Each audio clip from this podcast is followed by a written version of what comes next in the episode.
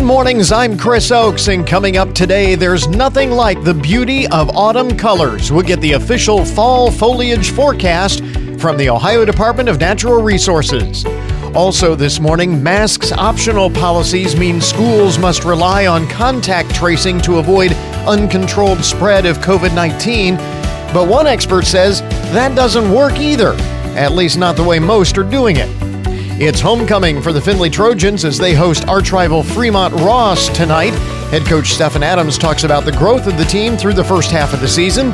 And we welcome autumn with a collection of terrific tailgate recipes from Kyra's Kitchen. This is the Good Mornings Podcast Edition for Friday, September 24th, 2021.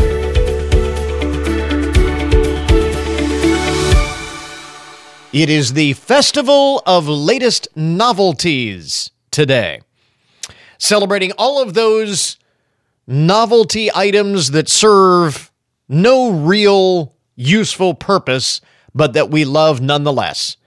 Things like the Rubik's Cube or the Magic 8 Ball or I don't know, what the Pet Rock. Any any novelties. Apparently the very first known novelty on record dates back to like the 16th century when somebody made a, a very enterprising person made a goblet with a mirror at the bottom of it. So when you were uh, drinking your grog you could see if there was someone sneaking up behind you. Apparently that was the first novelty in recorded history. Although it strikes me that in that era, that would be very useful. Uh, that would not necessarily fall under the category of novelty. But anyway, it is the Festival of Latest Novelties. Today, Gallbladder Good Health Day. It is Kiss Day today. National Bluebird of Happiness Day. What's the old saying? May the bluebird of happiness not. Mm, leave droppings on your car or something. I don't know. Anyway, what is that old saying? I did the bluebird, if we've heard that phrase, the bluebird of happiness. Today is the bluebird of happiness day, National Cherries Jubilee Day, and it is National Punctuation Day. Period. just remember that. So, this is kind of interesting. Uh, among the first things you need to know, the most interesting and buzzworthy stories this will be something that is worth discussing, and people I'm sure will be on social media. Uh, Democratic Senator Maggie Hassan of uh, New Hampshire is co sponsor of a new bill in Congress that uh, wants to have a new memorial on the National Mall in Washington, D.C. to honor military veterans of the global war on terrorism. It proposes three locations and the supporters say this is America's longest war, with the notion that a memorial to it, uh, the notion that a memorial to the war on terrorism would not be on the National Mall is just mind boggling. One location is approved, a design complete uh, competition, a design competition for the memorial will take place. Um, Back in 2017, then President Donald Trump signed legislation to create a global war on terror memorial on federal land in Washington, but didn't say where. So this is now the idea to put it right there on the National Mall. A main obstacle to that particular location is a law passed in 2003 that declared the mall complete and barred any construction of new monuments or museums in the National Mall area. However, Congress can provide exemptions, as it did for the National Museum of African American History and Culture that opened in 2016. Democratic Senator Joe Manchin of West Virginia, who chairs the Senate committee that oversees national parks, monuments, and memorials, said the global war on terrorism uh, memorial to the global war on terrorism shouldn't be on the mall, saying it would, quote, reopen the fight to put other significant memorials there too. So the debate is not whether we should have a monument or a memorial to the global war on terrorism, but where it will be. So stay tuned on this, but it is a, a bipartisan piece of legislation to override the mall or the uh, law back in 2003 that said you couldn't put it on the mall. The problem in Washington, the problem in Washington, I'm told, is that they're running out of places to put memorials. I mean, there are so many things that deserve memorials and monuments, and they're running out of places to put them. So, again, stay tuned. Kind of interesting stuff there. So, this is the time of year for pumpkin spice everything, and there is a reason for that. Researchers at Johns Hopkins University say it's not so much the taste of pumpkin spice that we love so much as the smell and its associations, the things that we associate with the aroma of pumpkin spice. Jason Fisher is a researcher at Johns Hopkins, says there is a special kind of access to the memory system in the brain that the perception triggered by odor has. Um, even just reading the phrase pumpkin spice can bring forth the scents and memories of fall, which are further enforced when the leaves change colors and other physical signs of fall are present. Uh, the very first pumpkin spice uh, blend was released by McCormick in Company in 1934, and two years ago, it was the company's fourth best selling retail spice. Researchers add that there is another factor at play called the familiarity effect, which basically says the more you've been exposed to something, the more it ingrains itself in your preferences. So, they say by simply experiencing pumpkin spice every year over and over again, it takes on that sense of familiarity. And when you add in all of the other positive associations with fall, it can really cause us to find some sort of nostalgic comfort in it. So if you are go pumpkin spice crazy, like many people do this time of year, now you know why. It's not necessarily because you like pumpkin spice per se, which is kind of interesting. Hey, we have the uh, story um, a couple of days ago about the shortage, maybe it was about a week ago, about the shortage of alcohol. Uh, in Pennsylvania, they were actually rationing booze because of the pandemic related shortage of alcohol. And we mentioned if there is anything that could get Americans serious about getting serious, getting over this pandemic, this would be it. And we have a follow up. It appears that it is not just Pennsylvania. And we said this, uh, it, it was coming. This could be the start of something big. Uh, it says all the booze that Americans bought during the beginning of the pandemic starting to catch up with us. Many states now experiencing alcohol shortages due to over demand and failings in the supply chain. Last week, Pennsylvania State Consumer Liquor Board made an announcement that limited two bottles of alcohol a day per consumer. And in North Carolina, uh, customers in liquor stores are frequently finding out of stock signs. Uh, chief economist of the Distilled Spirits Council of the U.S. says, I don't think anybody saw the kind of demand that we're seeing right now, particularly those high end super premium products. Nobody saw this coming.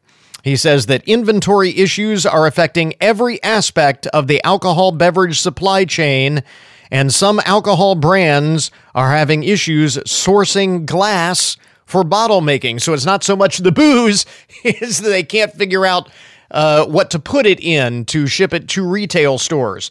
So uh, mentions Pennsylvania, North Carolina, other states experiencing an alcohol shortage right now, Vermont, New Jersey, Virginia, and yes, Ohio. So we said, look out for this. Could be a big deal, big story right here.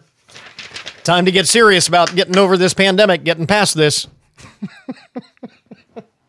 if there's anything that can motivate us, this is this is it. So Halloween right around the corner. Yesterday we were talking about the uh, Halloween parade and uh, gearing up for the spooky holiday. Uh, those Halloween costume stores are popping up everywhere, and the hunt is on for the best and worst sexy Halloween costume of the year. And I think we have a winner. I think we have a winner. It could be the best or worst, depending on how you look at it.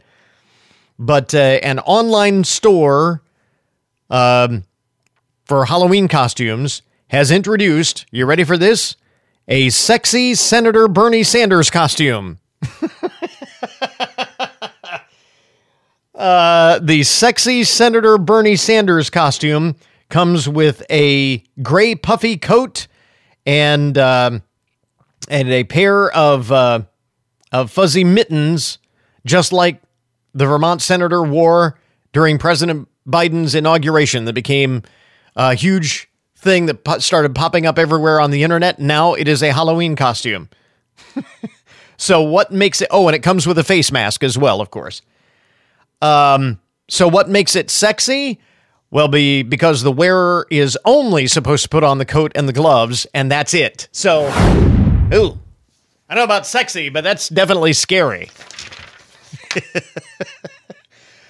uh, retail price $85. So, there you go. And finally, this morning, among the first things that you need to know, the most interesting and buzzworthy stories to start your day. Buzz about this today. With Halloween being right around the corner, CandyStore.com is out with their annual list of the best and worst Halloween candies. The definitive ranking, what they call the definitive ranking of the best and worst Halloween candies. And this year, both the top 10 best and the bottom 10 worst candies, uh, all 10 are the same as last year. They're in a different order, but they're the same ones. Top 10 best Reese's Peanut Butter Cups, number one. Best Halloween candy, according to CandyStore.com's annual trick or treat survey. Peanut Butter Cups, number one. M&M's, number two. Skittles, Snickers, Sour Patch Kids round out the top five.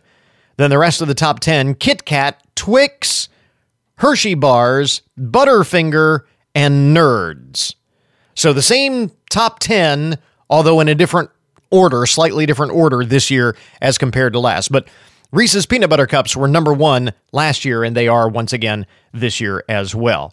As for the 10 worst, in reverse order, black licorice, good and plenty, Tootsie Rolls, Mary Jane's, which I have to admit I'm not familiar with. I'll have to look that up because I'm sure I've seen those before, but I'm not sure what they are. The wax cola bottles, they still make those? Wax cola bottles? And then the bottom five worst Necco wafers, Smarties, peanut butter kisses, circus peanuts, and candy corn. Once again, the worst of the worst.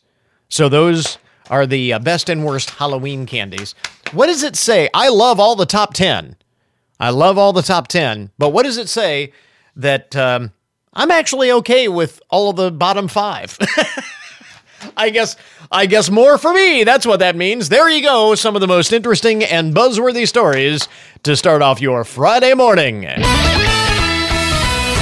WFIN News, I'm Matt Demchek. The WTOL 11 first alert forecast. Plenty of sunshine expected today with a high of 72. Partly cloudy tonight, a low of 55.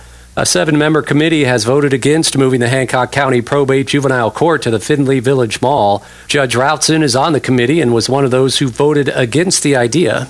Committee wasn't convinced based on several factors, one having to do with the expense involved, uh, the unknowns, and when you purchase an older building about the maintenance and fixing roofs and air conditioning units over the course of time, their security and safety. There was a concern. The judge said he prefers keeping all the courts together and he believes that they could build a new probate juvenile court in the area where it currently is for about the same cost as moving it to the mall. Get more on our website. The Findlay Police Department is asking the public if they recognize a theft suspect. Police say the man in a surveillance picture you can see on our website stole several items from the Walmart on Trenton Avenue. Police say their investigation has revealed that he may have ties to the Fremont or Clyde areas. Anybody with information is urged to contact police dispatch or Crime Stoppers, and tipsters may be eligible for a reward. Republicans in the Ohio House are proposing a bill that they say would prohibit vaccine and mask mandates in almost all public and private locations in the state. If passed, it would block things like testing, vaccine requirements, and mask mandates. Now, if you recall earlier this month, President Joe Biden announced federal vaccine and testing requirements for employers with more than 100 workers. But if House Bill 425 becomes law, which one do we follow? Well, we went to OSU law professor Peter Shane for the answer. Federal law under the Constitution takes precedence over state law. Some are also concerned that this will really uh, provide some type of confusion of sorts of how lawmakers are handling COVID. In downtown Columbus, Tino Ramos. Former Ohio State Buckeye Justin Fields is returning to the Buckeye State this weekend as the Chicago Bears starting quarterback. The Bears announced Fields will get his first start in the NFL on Sunday when the Bears take on the Browns in Cleveland. Fields telling reporters that he's been preparing for this moment for a long time. Matt Demchek with 1330 WFIN and 95.5 FM.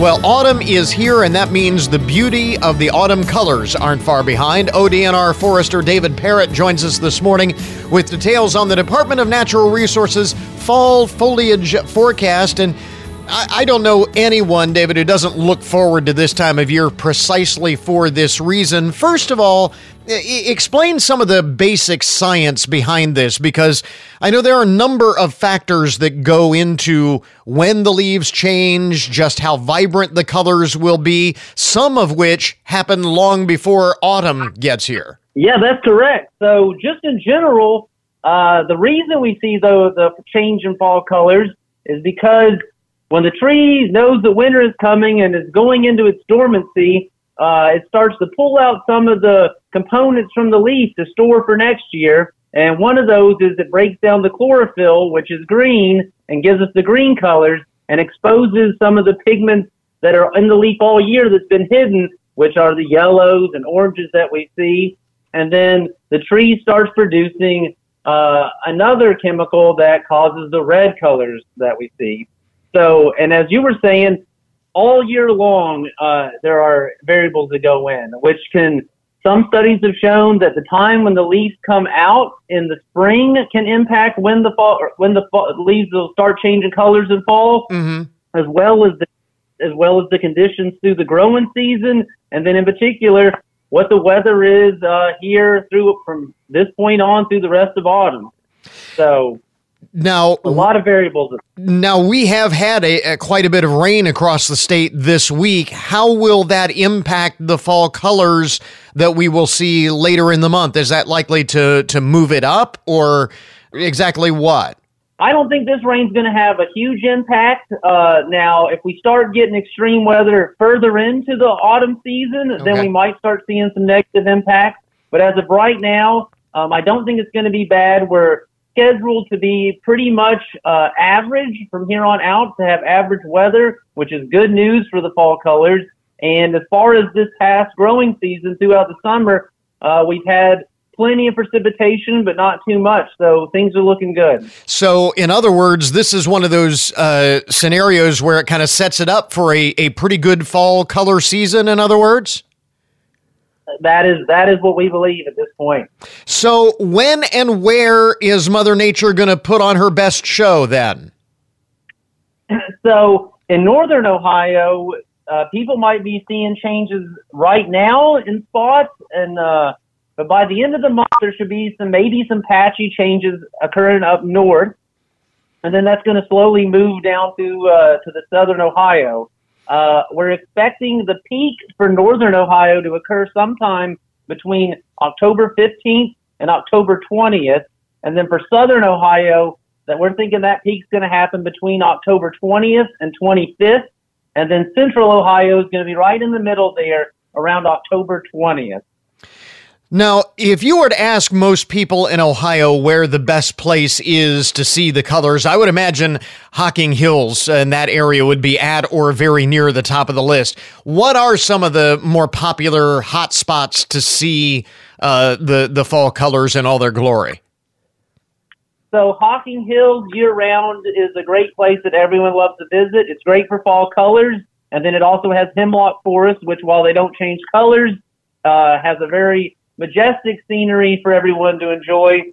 Um, outside of there, Mohican State Forest, which is about an hour and a half drive from Cleveland uh, and about an hour and a half outside of Columbus. Uh, that's a great place to go see fall colors. Mm-hmm. Uh, Alum Creek State Park is another one that has a bunch of activities people can do around the fall. Um, and as well as if you wanted to go down to southern Ohio, there's uh, Shawnee State Forest, which is the state's largest forest and has a multi-day backpack trail people can go on. Oh wow! Now, of course, the only challenge in, in trying to get to those places is that if you want to make it more than just a day trip, sometimes camping and lodging options tend to book up quickly. So, let me ask you this: What are some of the uh, hidden gems uh, to see the color? Some of the places that are perhaps lesser known, maybe a little less crowded, but still offers some spectacular scenery pretty much everywhere is going to be popular come uh, the during fall colors. But there's Tar Hollow State State Forest.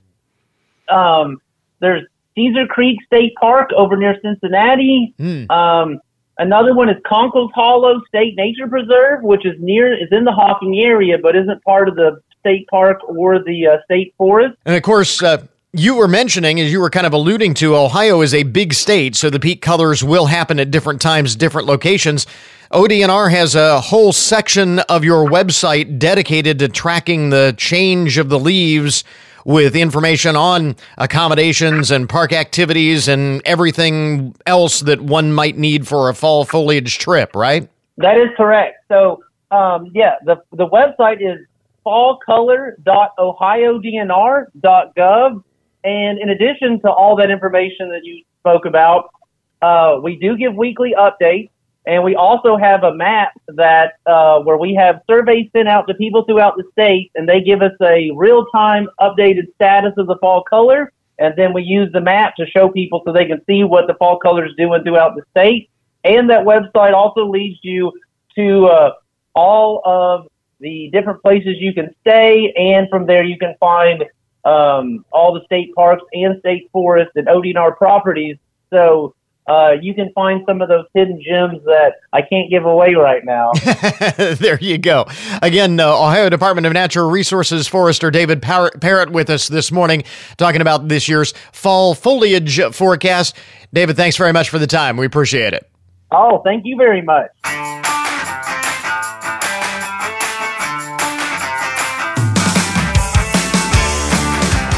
So, as we were talking about yesterday on the program, for now, the Findlay City Schools, like all the rest of the districts in our area, are sticking with their masks optional but recommended policy for students and staff and visitors.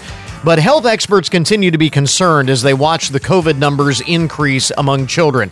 In Ohio, there's been something like a 44% increase in cases among children just within the past week or so. And in Hancock County, the last numbers I saw had nearly one in five new cases now involving those under age 18. Graham Grieve is a former teacher and the CEO of contract, contact tracing platform Trace Innovations. And Graham, is the only conclusion from these numbers that these policies aren't working to contain the spread? I mean, is that the only conclusion we can draw? I think when you have these mask optional policies, what it means is that you will have transmission within schools. And so, because people are able to transmit the virus, even if they have been vaccinated, you're going to see more positive cases if you're testing regularly.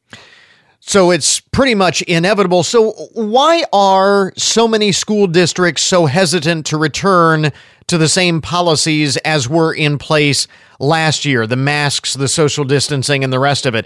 Is it all politics or are there other reasons? You know, I wouldn't say it's all politics.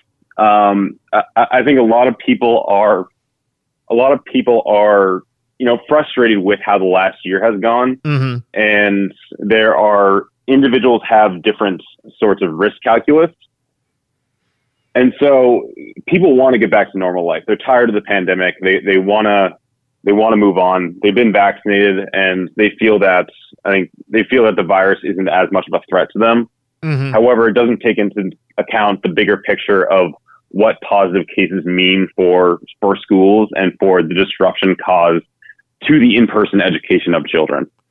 Well, it's certainly understandable that that people are uh, frustrated. They're tired uh, of all of this. They want to get back to normal. But you say what is perhaps most concerning about these current policies of relying on contact tracing to contain the spread, especially where masks aren't required, is that it is a losing battle, at least in the way that it's being done now.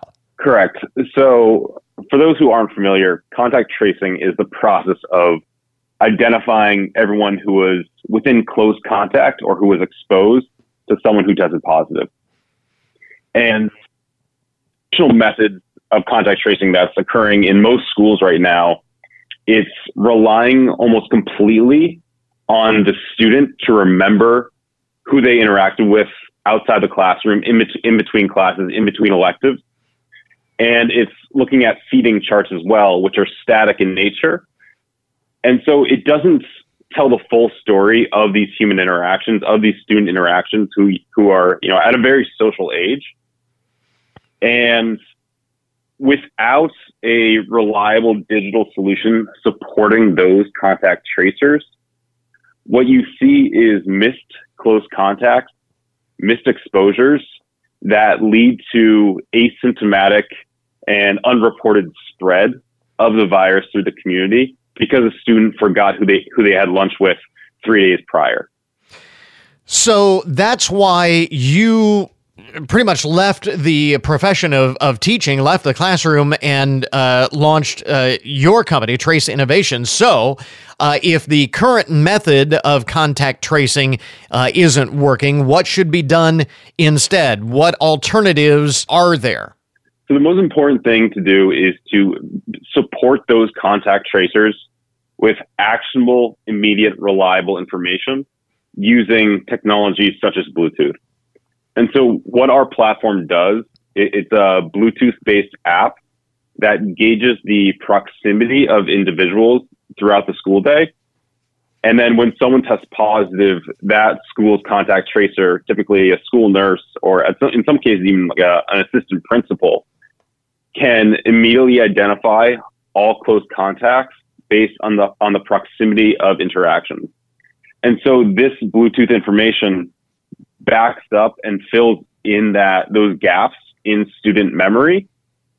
And then the contact tracer can, you know, provide context in their interviews with students to this to this close contact information coming in from the Bluetooth.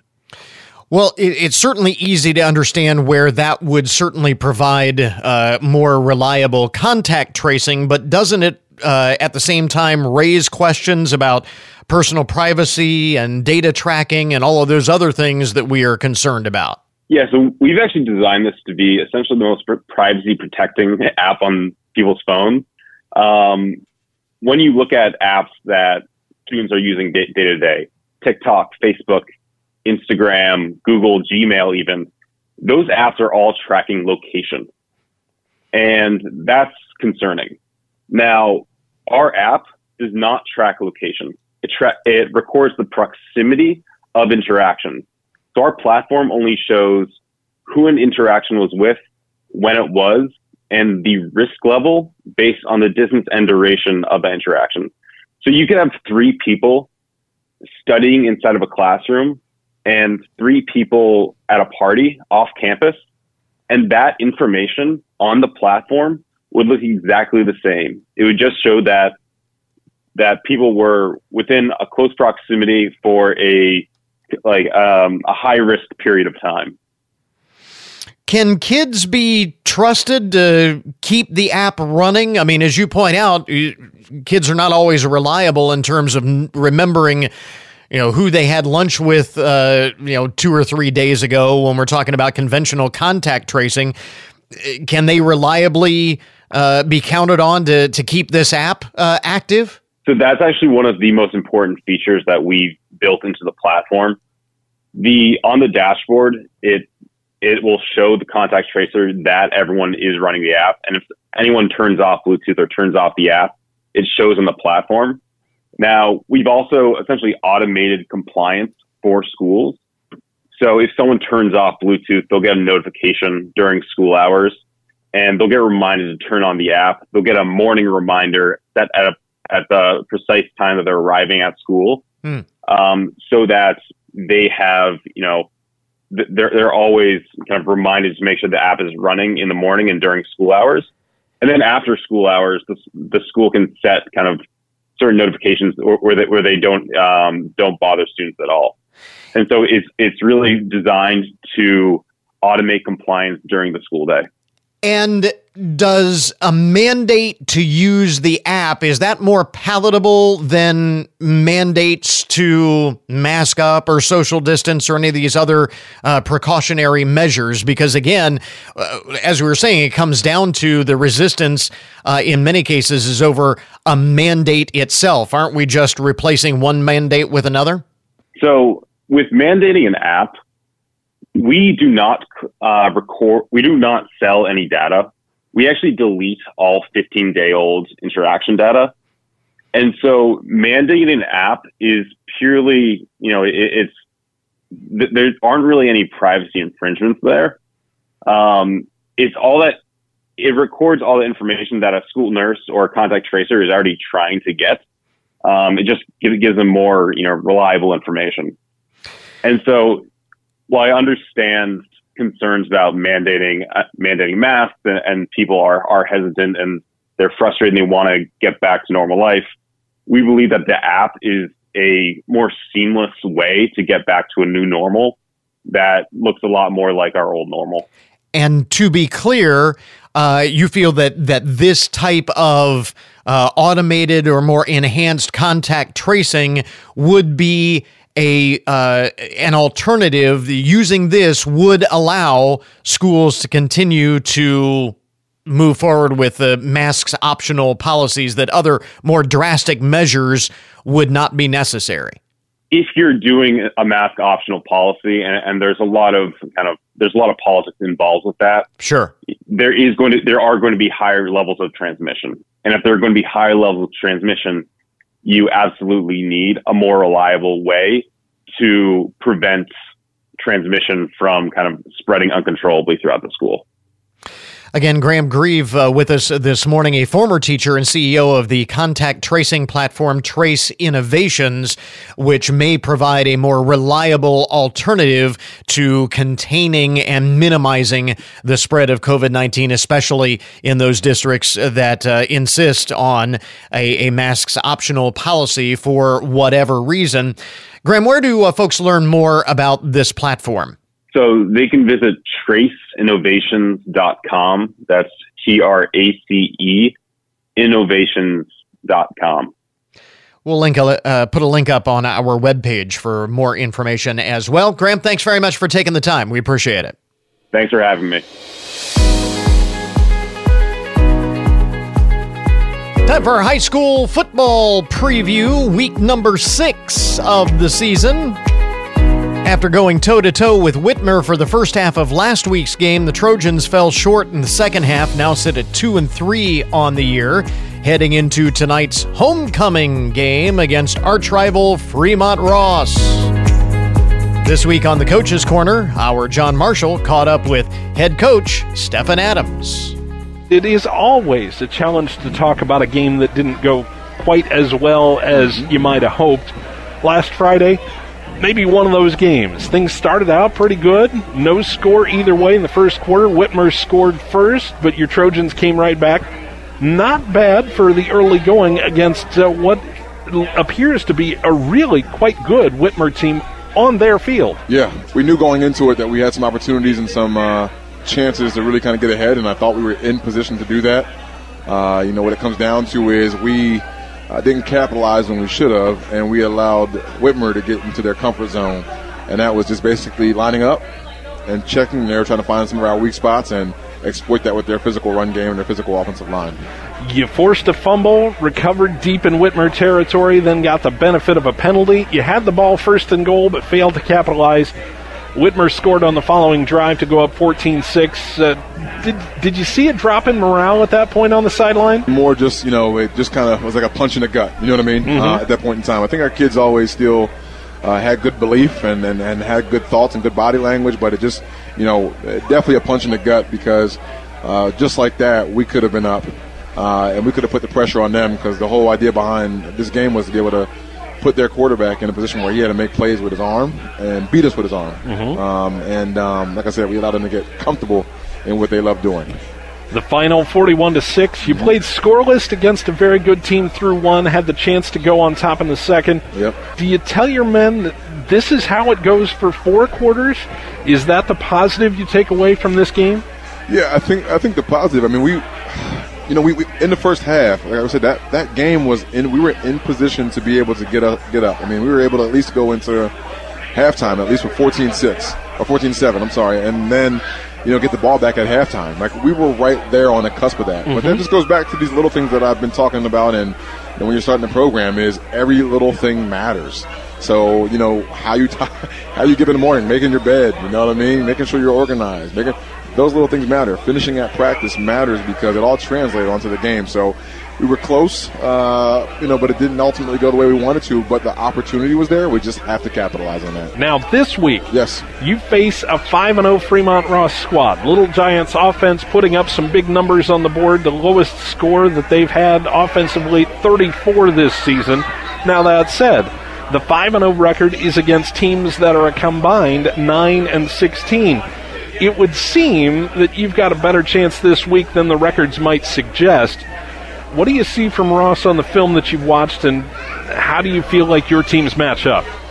Well, I think when you look at body for body, man for man, I think we very we, we do probably have very similar uh, players. Uh, similar, you know, we have decent skill guys on the outside on both ends, uh, offense and defense, and a solid big offensive line, and some guys on defense kind of funneling in. So we're, we're very similar in that aspect. But uh, the proof's in the pudding right now for them. I mean, they they've put the points on the board. They've closed and finished games, and um, you know their quarterback, who is uh, Caden, I think he's a great ball player. Uh, he spreads the ball out well, gets the ball to their best guys, and they make plays. So um, they're explosive on offense, and I think that defensively, it's it's a, it's a game, it's a rivalry game, right? So we're expecting their best, and we're expecting the kitchen sink as well too. So we're excited to, to compete, and I think we've made some necessary changes for our guys and our players to put them in their best chances to succeed. You're back at home at Donnell Yes. Stadium, where you've been, uh, where you've won both of your previous Yep. games. Do you feel like that factors in? Uh, oh, you know what? I- I'll say yes because I always talk about protecting our turf. Uh, and then going and stealing from other people's turf. So, you know, uh, I definitely think it makes a difference. I think the atmosphere has been great uh, every time we've been at home. Um, our, community's coming together and being out there and, and cheering and pushing and giving that little umph is uh, they, they've been awesome. So, definitely at this stage, a homecoming game. Uh, you know, we I talked to the kids about what the homecoming game means and honoring uh, an existing organization and how proud I am to be a Finley Trojan and how proud you are and how proud a lot of other people are too. So I, I think we should have a good stage set on Friday night. Stephen Adams, the Finley Trojan football coach. Thanks again for your time, Thank sir. Thank you guys. Appreciate it. Go Trojans. Finley's uh, Trojans, Coach Adams Trojans, hosting undefeated and high scoring Fremont Ross this evening. And our coverage begins with Tonight in High School Football from the Ohio News Network right after the 6 o'clock news, followed by Tim Montgomery and Cliff Height with the call. Here on 1330 WFIN, WFIN.com, and 95.5 FM. Some of the other action we're following tonight around the area. Actually, a one game that will not be happening. The Liberty Benton Van Buren contest has been canceled. Apparently, the uh, Eagles were unable to find a Week Six opponent, so they will have a bye week heading into their homecoming next week against Riverdale. Meanwhile, on our sister station 100.5 WKXA tonight, uh, they will be airing the McComb Riverdale matchup at Riverdale. They had originally planned on having uh, Liberty Benton Van Buren as the BVC game of the week. So a quick change, quick switch. McComb at Riverdale on the air on WKXA tonight. Other action around the area. Cory Rawson is at North Baltimore. Arlington at Arcadia. Vanlue is at Pandora Gilboa. Elmwood is at Woodmore. Bucyrus is at Carey. Crestview at Bluffton. Columbus Grove travels to Leipsic. Cardinal Stritch visits Hopewell Loudon. And of course, over on 1063 The Fox, tonight it's Ottawa Glandorf traveling to Van Wert. Can follow all of those games and more in real time on the WFIN scoreboard page, powered by ScoreStream and presented by Owens Community College at WFIN.com slash scoreboard and linked up at goodmornings.net. And of course, catch the Coach's Corner with John Marshall live from Ralphie's Wednesday evenings at 6 p.m. or anytime on demand at WFIN.com. We interrupt this program to bring you a broken news alert. Today's update on the odd and unusual side of the news brought to you as a public service, more or less, of Hancock County Veteran Services. Federal authorities say a man in Bay City, Michigan decided. So here's the thing 75 uh, year old John Allen uh, decided that uh, technology, modern technology, uh, has become the bane of society. Uh, he said cell phones are spreading, are, are leading to the spread of immoral content, uh, pornography, and swear words specifically is what he's, he's concerned about this, as are we all, I believe. Uh, so Mr. Allen did, I think, what any reasonable person would do. He placed pipe pipe bombs out of outside of uh, cell phone stores to help stop the spread of immoral content. That was his solution. He's going to place pipe bombs outside of uh, wireless uh, stores. Not a good idea. Court documents show that Mr. Allen faces charges of extortion and attempted destruction of buildings engaged in interstate commerce. that just sounds like a charge you don't want to have to face. Uh, he was allegedly caught outside a number of stores in the state with homemade explosives, as well as leaving threatening letters at various cell towers around the area, reportedly demanding that telecommunications stop spreading porn and swear words. Uh, he also demanded $5 million, so that might have had something to do with the uh, problem there as well. He could face at least 40 years in prison. Okay. We're all concerned about the uh, moral degrada- degradation of America, I'm not sure that this is the best solution. Not all thieves are inconspicuous. Police on, in Ontario, Canada, recently spotted a pickup truck towing a boat that did not have operating trailer lights. So they attempted to pull the vehicle over, but the driver took off. Later, a high speed chase ensued involving a truck towing a boat on a trailer. That must have been quite a sight. After hitting several curbs and causing severe vehicle damage, the driver lost control and a, struck a power pole. The vehicle couldn't move, and the driver attempted to flee on foot but was arrested without incident. Upon further investigation, uh, police found the pickup truck, boat, and trailer were all reported stolen. The uh, man has been charged with uh, fleeing and eluding, among other things. This story certainly raises a lot of questions. Definitely one of those uh, odd stories that belongs in the broken news. Police in Knoxville, Tennessee were called to a car accident on Monday and found an abandoned Pontiac Grand Prix that was still in motion. It was actually moving. It was a moving vehicle, but it was empty. Officers discovered the car belonged to 23 year old Marissa Ferrante. Later that same day, police were dispatched after reports of a naked woman wearing a mask, but otherwise naked, ringing people's doorbells, the local neighborhood. They then saw the woman walking down the road near Maryville Pike wearing only a mask underwear, and a tail, stopping traffic at the intersection. She was identified as Ms. Ferrante, whose vehicle they had found abandoned and moving earlier in the day. When they tried to uh, speak to her, she ran away on foot from the officer because, of course, she had no longer had a car. so she fled on foot, jumping a fence to a nearby house Officers followed her and say she pretended uh, to be uh, conversing with the dog inside the fenced in enclosure of the house and then began eating grass.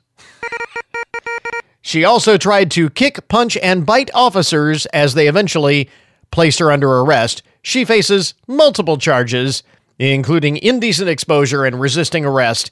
And I'm guessing that they're going to have her uh, evaluated. Perhaps she was under the influence of an intoxicating substance. I don't know. All kinds of weird. All kinds of weird there. Lock your doors and your fridges. The sandwich bandit is on the loose in Oklahoma.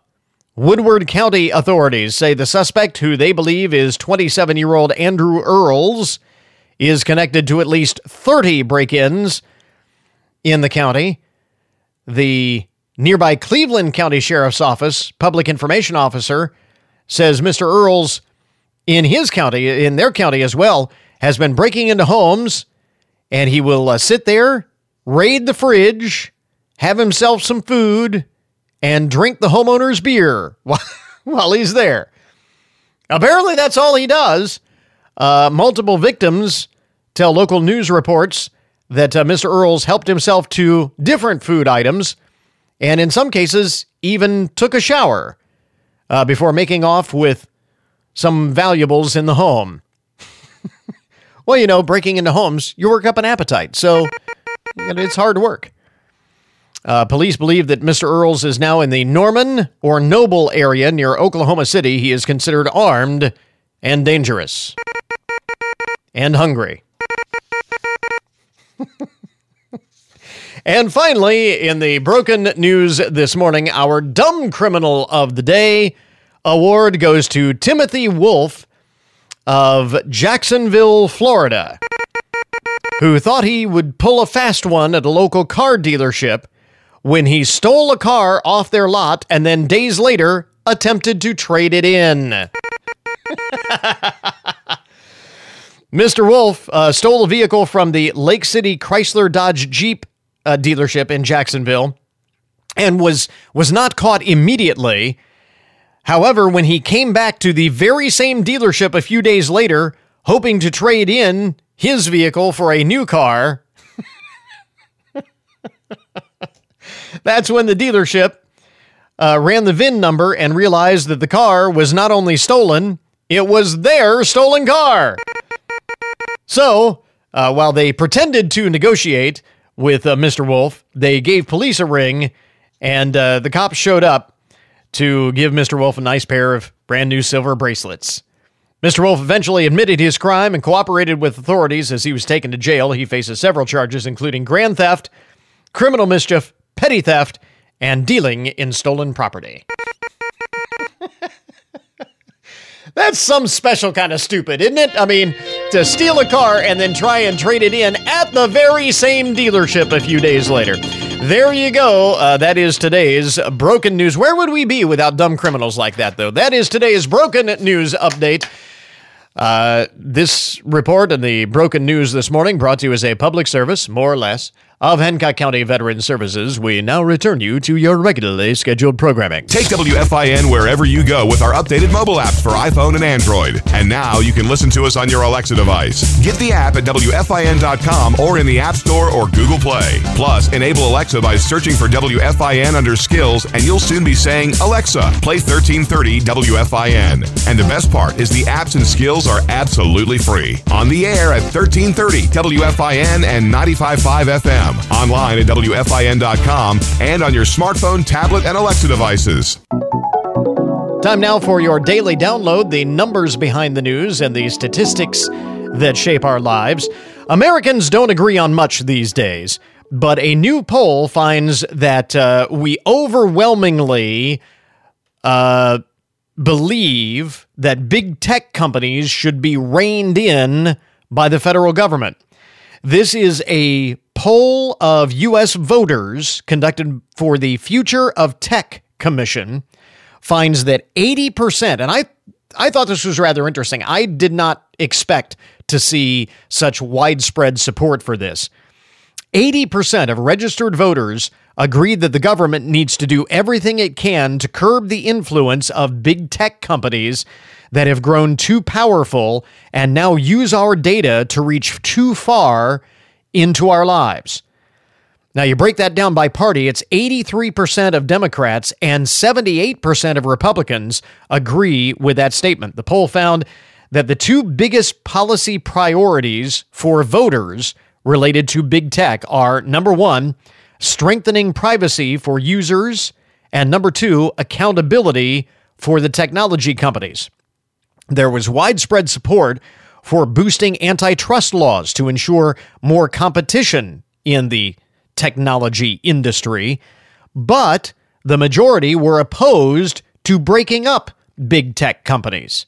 And beyond that, I thought it was really interesting that despite wanting more regulation of big tech, respondents to the poll generally had positive opinions of big tech companies, with Google having an 81% favorability rating, Amazon at 74%, Apple 67%, and Facebook even 53% positive uh, rating. So it just underscores the love hate relationship we have with technology in general and big tech companies in particular. Interesting poll from the Future of Tech Commission. Maybe this is something that would go over well. I saw this on a related note.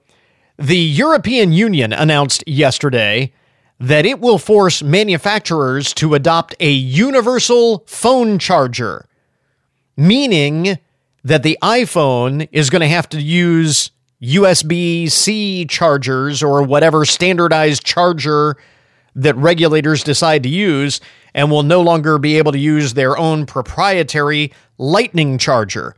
They'll have to comply and uh, make charging devices universal. According to news reports, the European Commission released an 18 page directive that somehow this took 18 pages. An 18 page directive that outlined the new uh, legislation said it was aimed at reducing waste and saving consumers millions of dollars a year in having to buy multiple chargers. Now, this, I think, is the kind of regulation we could all get behind. That's a perfect example, I think.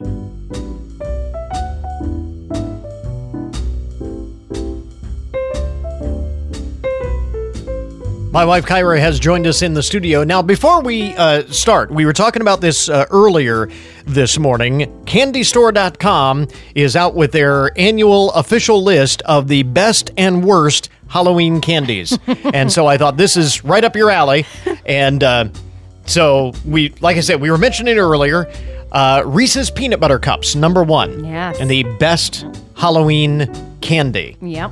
Uh, followed by M&M's, which I love, know you love M&M's. Yep. Skittles, Yep. Snickers, and Sour Patch Kids. The top I like five. them all. What do you think is number one of the worst candy? Uh, probably one of your favorites, the circus peanuts. Circus peanuts are number two. Circus peanuts are. I like circus peanuts. You do. Uh, candy corn is the worst of the worst, Really? according to the uh, CandyStore.com survey. That's surprising. If you get the right candy corn, it's really good.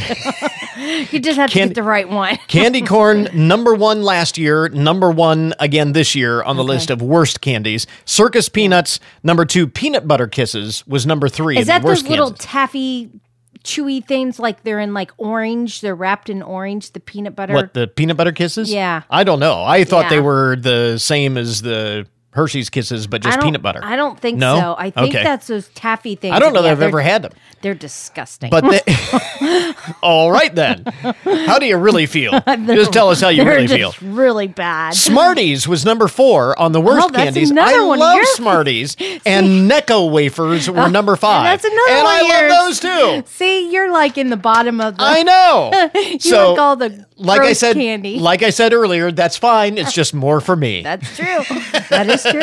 So Yep. anyway, Yep. uh, just thought I would get your take on uh, on those. I can see you agree. Yeah, my my the- favorite isn't on there, but yes. What is your favorite? I like Heath bars. Heath bars. Yes. No, Heath bars are not uh, in the uh, top 10 or the bottom 10. Yeah, so, so, anyway, kind of right there in the middle. uh, my wife Kyra has joined us. It is time for another collection of recipes from Kyra's Kitchen this morning with terrifically tasty tailgate recipes. Yes. Last week we said we're going to try and, you know, we have to uh, do tailgate, Tailgate. recipe, a tailgate recipe theme, and ask and you shall receive That's here. right. So, uh, to start off, we've got mini pigs in a blanket with jalapeno mustard dip. Yes. Mm. Yeah. So, um, eight smoked sausage links, uh, one eight ounce can of crescent dough sheet, um, and everything seasoning. And then for your mustard dip, two thirds cup mayo, a fourth cup of spicy brown mustard, and two tablespoons of jalapeno pepper jelly. Uh, so preheat your oven to 350 degrees. Open your can of crescent dough and unroll. Uh, cut into eight rectangle pieces uh, with the pizza cutter. Then wrap a piece of dough around each of the smoked sausage uh, links, and then cut that those into four. And then Right. place those each on an ungreased cookie sheet and sprinkle with some everything seasoning. Uh, place in the oven, bake for about 20 minutes or until golden brown. And then remove from uh, oven and let cool for about 10 minutes. And then while while you're letting those cool, then you can make your dip by mixing your mayo, your mustard, and your jelly all together.